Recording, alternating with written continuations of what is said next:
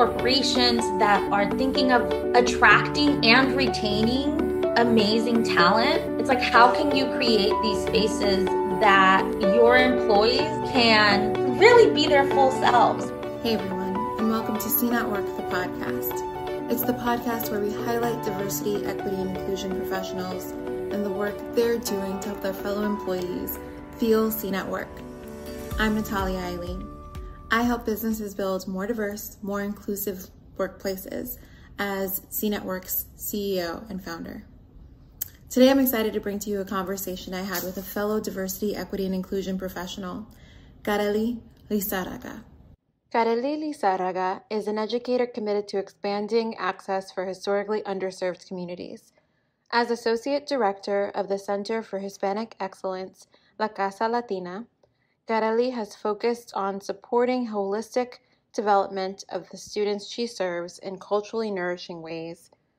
Her experience as a first generation, low income, and undocumented student navigating the Ivy League guide her commitment to equity and social justice every day. During our time together, Kareli and I discussed the importance of building spaces for different communities across your organization. She, of course, focuses on building the Latinx community of students at UPenn, and her insight is invaluable to anyone looking to build spaces for community in any organization. I hope you enjoy this episode as much as I did. All right. We have here Kareli, a colleague of mine, a former colleague of mine, a friend, um, and someone who's been working in um, a very interesting space that touches diversity, equity, and inclusion. We're so lucky to have you, Kareli. Thank you for being here. Thank you so much for inviting me. I'm excited to be here with you. Of course, of course. So uh, please introduce yourself, get us acclimated to what you've been doing and how long you've been doing it. Yeah, absolutely. Um, hi, everyone. My name's Kareli. My pronouns are she, her, and ella. And I have been working for the last, actually, for most of my career around uh, just creating more opportunities and expanding pathways for historically underrepresented communities. And I've done that both as a middle school teacher, teaching seventh grade reading in Denver, Colorado, to then becoming a recruitment manager and encouraging more first generation low income students and other diverse populations to become teachers and work directly in the classroom. And now I have been working at the University of Pennsylvania um, at La Casa Latina, which is a super special place to me. Um, I was a first gen low income and undocumented student while I was a student at the University of Pennsylvania. Um, and then home for me is Arizona. So coming to the East Coast, coming into the Ivy League was a culture shock on so many different levels. And I found spaces and staff and faculty at La Casa Latina that completely nourished me, gave me so much cultural nourishment. And I don't think at the time I would have called it professional development, but that's what it truly was. Mm. Um, and I eventually found myself at La Casa now as a professional, leading a lot of our initiatives and our programming to make sure that Latinx students and all of the students and community members that come into our space really feel seen and really feel like they can bring all aspects of their identity and experiences and have those valued and have those uplifted um, so that they can then pursue their dreams, whether it be at Penn and just in the world at large. So mm-hmm. I get to have a really special job nourishing and supporting um, leaders at Penn. That sounds amazing. And it's such great work that you do, really supporting students. And you talk about this being a role that encourages inclusion within the context of the student's experience, right? Absolutely. I think that for a lot of students that may be first generation or have not seen themselves represented to the full extent in higher education or in multiple institutions, when you come into these spaces, a lot of the imposter syndrome pops up. I know it definitely did for me. Um, where you come in and you're like, what, how did I get here? Why did they pick me? They made a mistake. And so you don't get to use the the resources available to you the experiences available to you because you're spending so much time wondering why you're there yeah and so i see so much of my role as okay let's if this is where you're at right now if you're experiencing this i i hear it i see it but i want to get you out of that space as quick as possible so that you can be where you're supposed to be which is here which is becoming an amazing student, an amazing leader, and then an amazing professional. Mm-hmm. Um, so I see it as how do we then make sure that the environments at Penn and in higher education in general are making sure that our students really see themselves as integral members of the community. Mm-hmm. And I, I appreciate that that you are really developing that um, that sense of self and that sense of I belong here because I know whether that whether it be in the university context or even in the company context, there's so many young young professionals or professionals broadly, especially those of us who are underrepresented in our industries or in our companies or who might not have family members or people that we knew who were in those spaces previously, it can feel really daunting. And yes. that imposter syndrome is so real. So I just appreciate that you have that context. And I know you came with some initiatives or one or two that you wanted to talk about. Yeah, absolutely. Um, I think for me, when I started my role as the associate director at La Casa, one of the things that I really wanted to develop was a mentorship program that really brought in all of the members of the La Casa and Latinx community at Penn and also provided like very concrete and just like broader measures on supporting our students. So I developed the Familias Mentorship Program, which partners an incoming first first year student with an upper class student, so a junior or a soft or a senior, and a graduate student and an alum to really oh, wow. expose our oh, students to just different professional and academic pathways.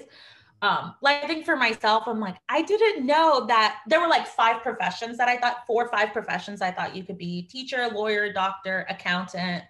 And then after that, I was like, the world is so big and broad, and I have no idea how to navigate that.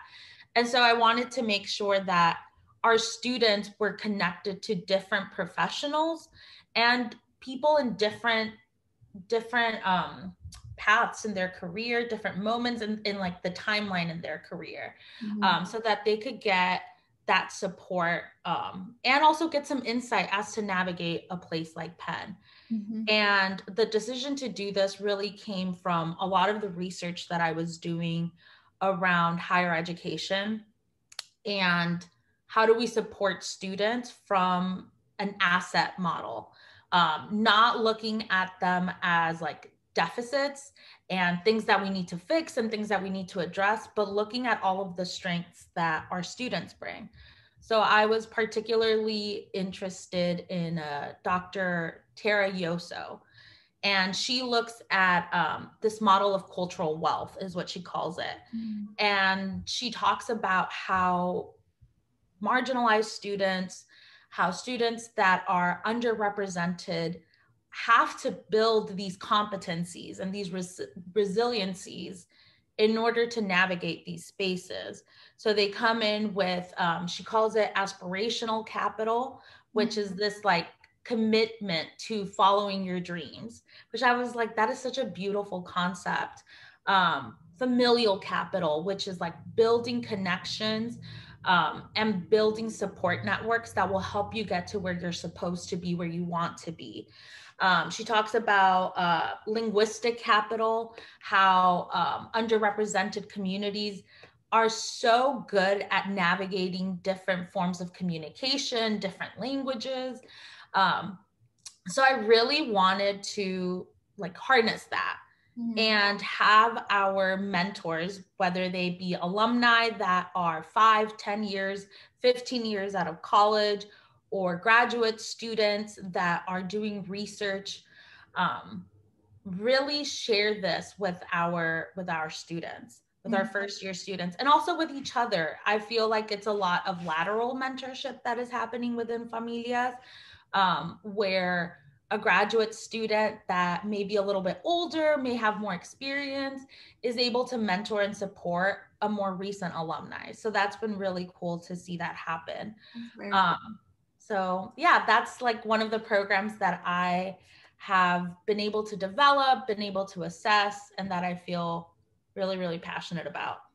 I love that. And I didn't realize, I think you told me a little bit about the mentorship program, but I didn't realize how extensive it was, how many people it connects the student to.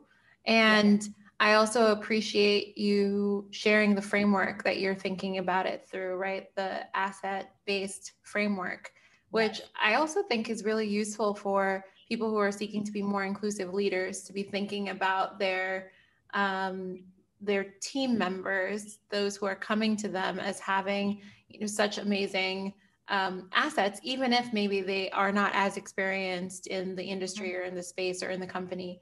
And it's just a helpful way to think about it.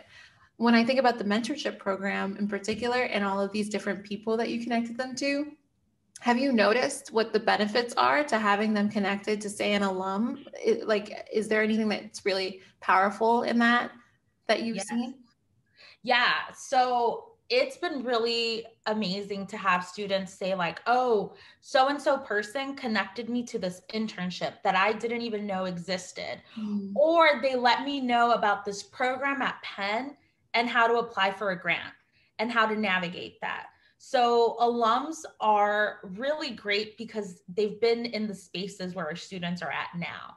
And so they kind of have like the the foresight to say like hey this was an obstacle i encountered or these were some of the questions that I had that I or that I didn't even know I had. So I'm going to just share with you um, what I found most helpful. So we've had alums connect students with um, with internships, but also just share like in really open and vulnerable ways um, the challenges that they've experienced, um, and also just helping students navigate everything from like professional development to also conversations with professors, with um, with supervisors. Mm-hmm. And those are things that I didn't even, as I was developing the program, didn't necessarily think were going to happen. Mm-hmm. But these partnerships are one year long. So th- throughout that year, folks really get to know one another, really get to open up. So that's been really great to see. Yeah, that's awesome.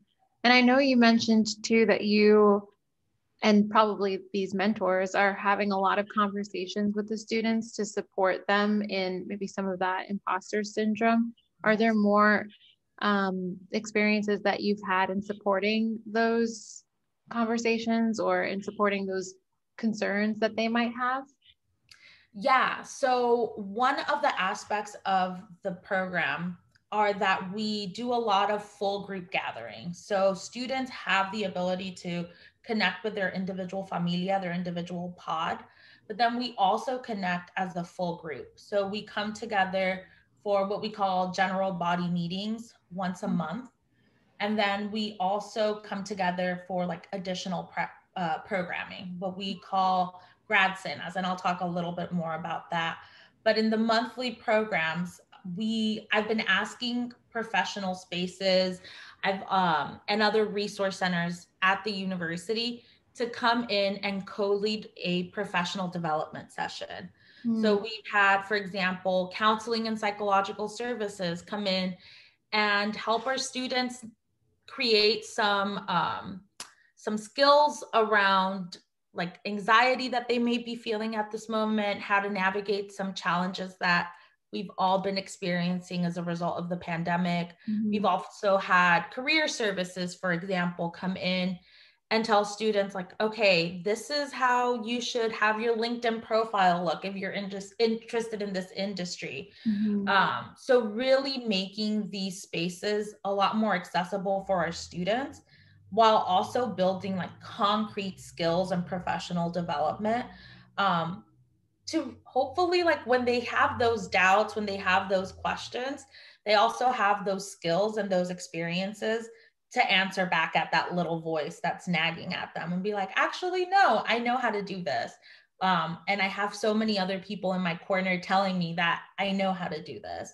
Mm-hmm. um, and then the other program that we have is called grad cenas so that has uh, every like three weeks we have a graduating senior and a graduate student come in and kind of share what we call testimonials, share a little bit about their professional and personal journey to Penn, at Penn, and what they hope to do after graduation. Mm-hmm. And that is in a direct effort to address what at Penn is often called Penn face, which is uh, like you say everything is great, everything is mm-hmm. fine, but internally you're having all of these doubts, all of these struggles. So creating a space where our students are feel safe enough to be vulnerable, mm-hmm. to be mm-hmm. open, but also to share best practices, to share all that they've overcome. So mm-hmm. that's kind of been how we've been addressing a lot of the issues that have been coming up for our students. Those are such cool events. And they remind me actually of a lot of what we see employee resource groups do within companies, right? The mm-hmm level of support, even in the mentorship program, and then beyond that in the events and communities that are built around those events. And yes. that openness of storytelling is so beautiful. That is awesome. You're doing yeah. cool work. Thank you. I wanted to hear more about I think sometimes when we think about the these employee resource groups or about groups that are formed to support a particular community, mm-hmm. to speak more broadly about them, we we often kind of think of them as being just there to support that community. And I wonder if you can speak to number one, maybe the diversity of the Latinx community, yes. but then also to how you're touching all aspects really of the, the student experience within Penn and not just for those who are Latinx. Yeah, absolutely. So there is a lot of diversity within the Latinx diaspora, within the Latinx community. Um, and I always want love to remind folks that Latinx people can be black, can be white, can be indigenous, can be Asian. Um, and so you have all of these different experiences and backgrounds coming to La Casa Latina. Um, and then aside from like race and ethnicity, we also have students who are like looking at their Latinidad in relationship to their queerness, for example. Um, so these are all things that we really want to support to encourage students to really bring their full selves. So I work really closely with our partners at Makuu, mm-hmm. for example, the Black Cultural Center at Penn, mm-hmm. the LGBT Center, the Penn Women's Center, mm-hmm. so that we can constantly create experiences and support systems mm-hmm. for the intersectional identities that our students bring to the table. Um, and so, for example, I think to this past summer where we had so many conversations and so many experiences directly addressing anti Blackness in the United States um, and racial violence. And I created a lot of spaces to address the anti Blackness within the Latinx community and also make sure that we were centering and supporting the voices of our Afro Latinx students. Mm-hmm. Um, and so it's like, how do we make sure that we are not defining Latinidad as just one thing? Um, or that we're not limiting who feels supported. Um, and further marginalizing students that are minorities within a minoritized group. Um, so that's something that I've been really thinking about, like how are we, like as intentional as possible mm-hmm. um, about how our students feel, how our students, um, all aspects of their identity get to be uplifted. Yeah. No, and I think that you know that that deserves to be mentioned because what you're doing really touches so many different um, parts of the Penn community because people are so complex. And you mentioned intersectionality, right? There are all of these different dimensions to our identity. Yeah, absolutely. And I think the other thing that I would add too is that often Penn is a pretty big school. And I think a lot of times in higher education, one of the issues is like there's this hidden curriculum where you come in and you're like, oh, there's all of these other things that my friends mm. whose families have been to college they seem to know what to do like what classes to register for or what a resume is or when to apply to internships so i really see our role as being kind of like that first line of support and of making this really broad university with amazing resources a lot more accessible and connecting students to the different resources mm-hmm. um, the different like pathways that they should or they could possibly explore yeah no my mind is sparking all of these connections between what you're describing and also what i see a lot of people leaders and companies do mm-hmm. i don't know if you uh, want to venture into the world of when your students become professionals, how you would hope some of what you're doing gets translated into some of these workplaces. I don't know if you have any thoughts on that. Would be curious to hear it, and I'm sure people listening would be interested too. Yeah, um, you know, I have had like alums, for example, in that first year return. And one of the things that they say is they're like, oh, there's no like la casas in my job. And or like a Makuu or um, a Penn Women like LGBT Center. They're like, we don't have those in my in my job. Um, and students talking about how much they miss those and like mm-hmm. would really appreciate those additional resources and not just resources but spaces where they feel like they're truly seen, mm-hmm. where they are truly supported and can be their fullest selves. Mm-hmm. And so I think for corporations that are thinking of attracting and retaining amazing talent from diverse communities, from different spaces and experiences, it's like, how can you create these spaces that your employees can really be their full selves. And I think of all of the amazing things that I've been able to do in spaces where I feel really validated, where the things I bring to the table, where I don't have to not just think of, okay, how do I solve this problem, but how do I solve this problem in a way that I think I'm supposed to solve it? Hmm. Um, and so I think when you no longer have to do that, you can spend a lot more time and energy like really focusing on the work that you want to do, on the solutions that you want to accomplish. Um, and I know that sounds like really broad in general, but it's like I want, I really encourage um, corporate spaces to think about how they can really create spaces like this where their employees can be be be people and be like fully supported people. Mm-hmm. No, thank you for connecting the dots there. I think that's huge. Not every organization has that by far. So, yeah. uh, um, I, I did want to hear more about. You talked about a lot of different things that you do within La Casa. Mm-hmm. I wanted to hear what challenges, if any, you feel like you've encountered over the course of your time with La Casa or building these kinds of communities generally? Yeah, I think I am very lucky in that I am in an institution where I feel like the work that we do is really valued and where it is supported.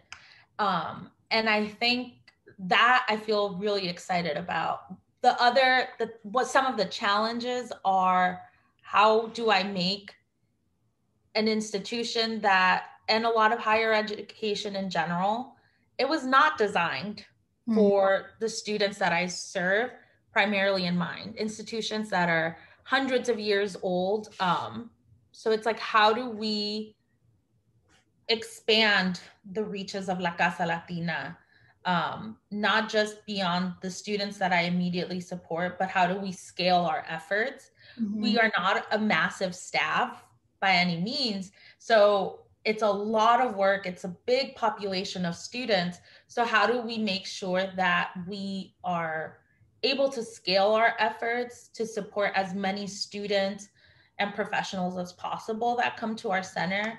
while also maintaining that sense of connection, that sense of community.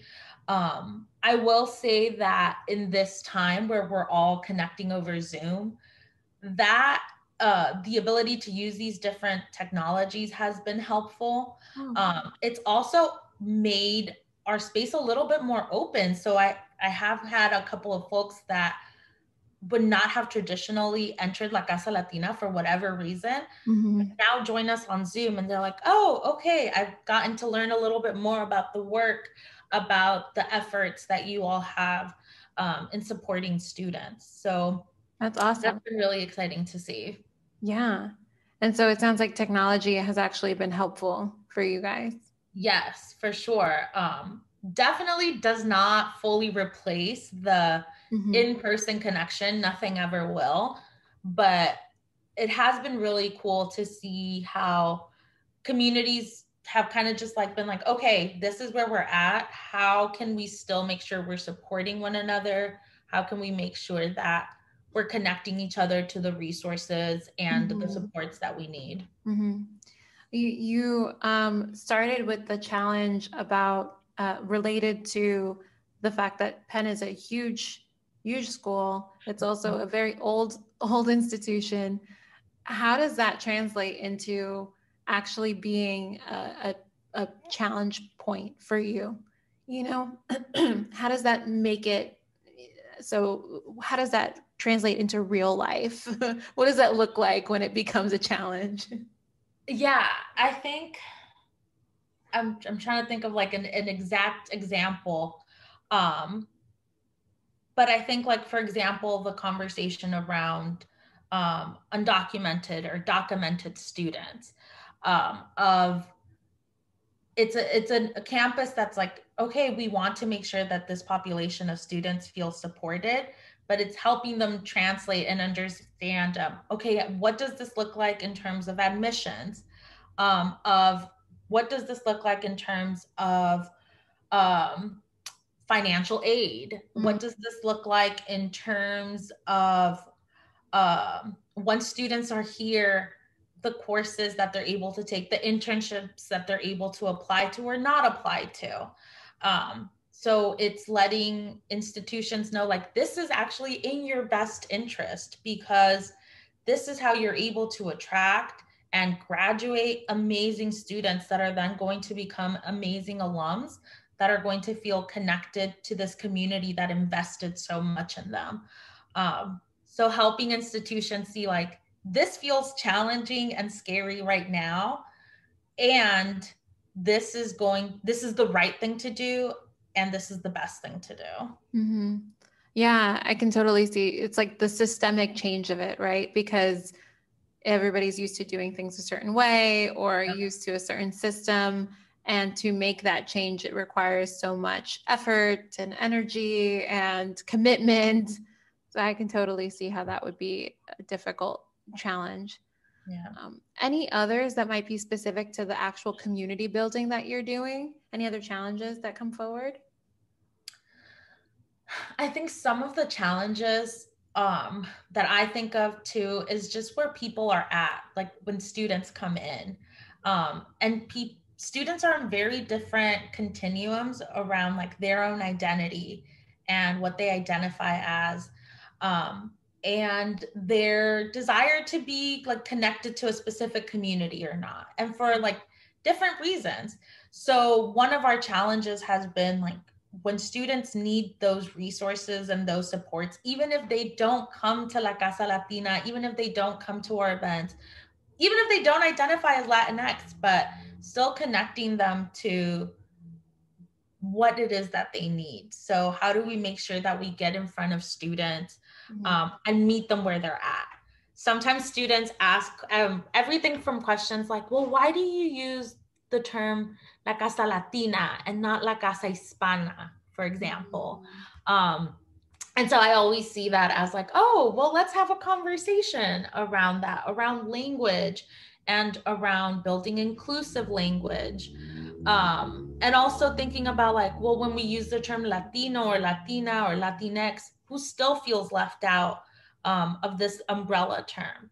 So that's not so much a challenge, but I, I would say kind of like an opportunity that we need to see how do we connect with people that are just in very different places of, of their experience. Like I think my own experience uh, in undergrad, I didn't come to La Casa until my sophomore year um, because I was just like, well, I want to explore other interests that I have, other aspects of my identity.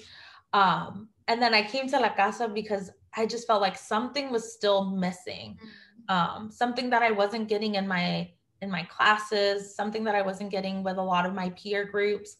Um, and La Casa, when I came in, they recognized like, okay, these are the experiences that y- you want to develop. These are the aspects of your identity that you haven't been able to talk about or explore.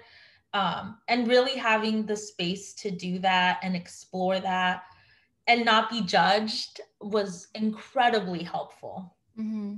That's awesome. And as I think about your work, I imagine that for you personally, there may be some I don't know if challenges is the right word, but like areas where you yourself are also growing and learning and attempting to develop your understanding, not necessarily maybe your own identity, but how this then translates into all of these different students and their their understanding of their identity. What do you usually do? What do you um, reach for or look at to to try to build that kind of competency for yourself? Yeah. I read a lot. Um, it's I I was telling a friend, I'm like, I feel like I read the way people run. Um, you know, to clear their head, to get new ideas. Um, that's I love reading um, by black works by black and brown authors. Um, so that's been really helpful because it's helped me expand my imagination. Um, my it's presented me to different perspectives. And then I also reach out to other professionals that are doing this work in higher education, um, whether it be other professionals in the Ivy League or that are looking working in public institutions um, that are even bigger than Penn, but just to get different points of understanding um, and to understand how folks are navigating like the different challenges that we're being presented with. Mm-hmm. Um, so that's what I have been really I have found really helpful. Mm-hmm. And then I I'll, I would also add the students that I work with. Um, I get to work with a lot of Gen Z, uh, and they're amazing. They mm-hmm. are they have like questions and they have ideas that even now I was like, oh, I never thought about it that way. And I think like when I was in college, we were starting to have a lot of conversations around like mental health mm-hmm. and um, identity and trying to see like okay how do we fit this in but i think a lot of gen z students are like okay well clearly this model hasn't been working um, what about trying this so i have really appreciated how the students i work with have really like helped me expand my imagination of what is possible mm-hmm. um, and of unlearning and learning. Um, so that has been really, really exciting. Yeah.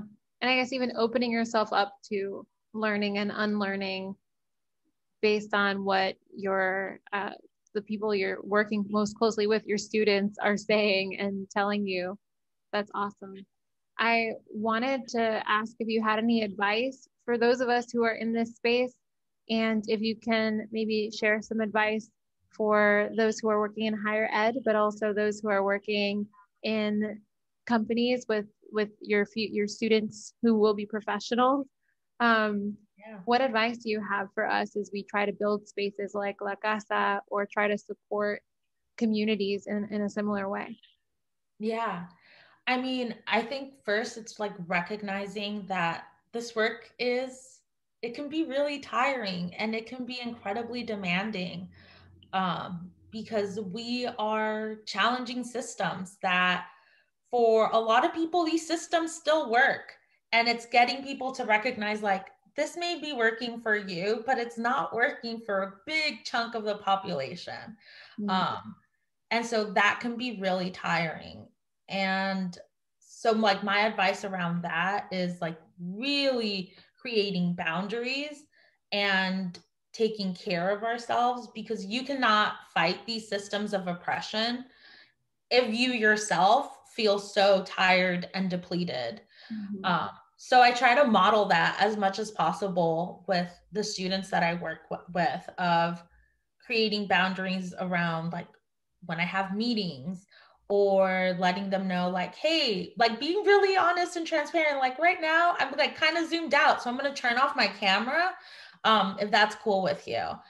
Um, so that has been really helpful. I think also finding like communities of other people that get to do this work as well. Mm-hmm. So I have a GroupMe, for example, of other uh, higher ed student affairs professionals. And we just have gathering spaces mm-hmm. and share ideas, but also share like being, being really honest about how we're doing.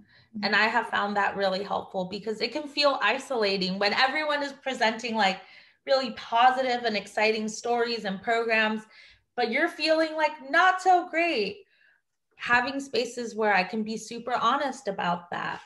Um, so I would say like finding communities and I would say like the Seen at Work community that you're creating is really great. And because you're you're bringing people together to bring in different perspectives and ideas so that's amazing. So I would encourage more folks to connect with you and the work Thank that you're you. doing. um, and I guess my advice to companies is to really like listen, but we're beyond listening now. like really listen, but put it into action. Yeah. And in the same ways that you commit resources to other aspects of development, to other aspects um, of success in your company like see this as both like the recruiting and the inclusion of folks from minoritized communities as a priority mm-hmm. um, so yeah thank you well i think with that this was really a great opportunity to learn more about what you do Kareli. it's really a, a beautiful thing that you continue to grow because it sounds like you know like as i was there before you ended up helping to lead it yeah really pushing it forward and i'm sure your students appreciate it significantly and i can't tell you how many people say excuse me i can't tell you how many people say that their advice for other professionals in this work is to find more professionals in this work and build that community and I think it really speaks to how important that is. So thank you for being part of my DEI community. I really absolutely. No, and thank you so much um, for having me and for this work that you're doing. It's so so important, especially right now. Well, we'll talk next time. Absolutely. Bye, Natalia.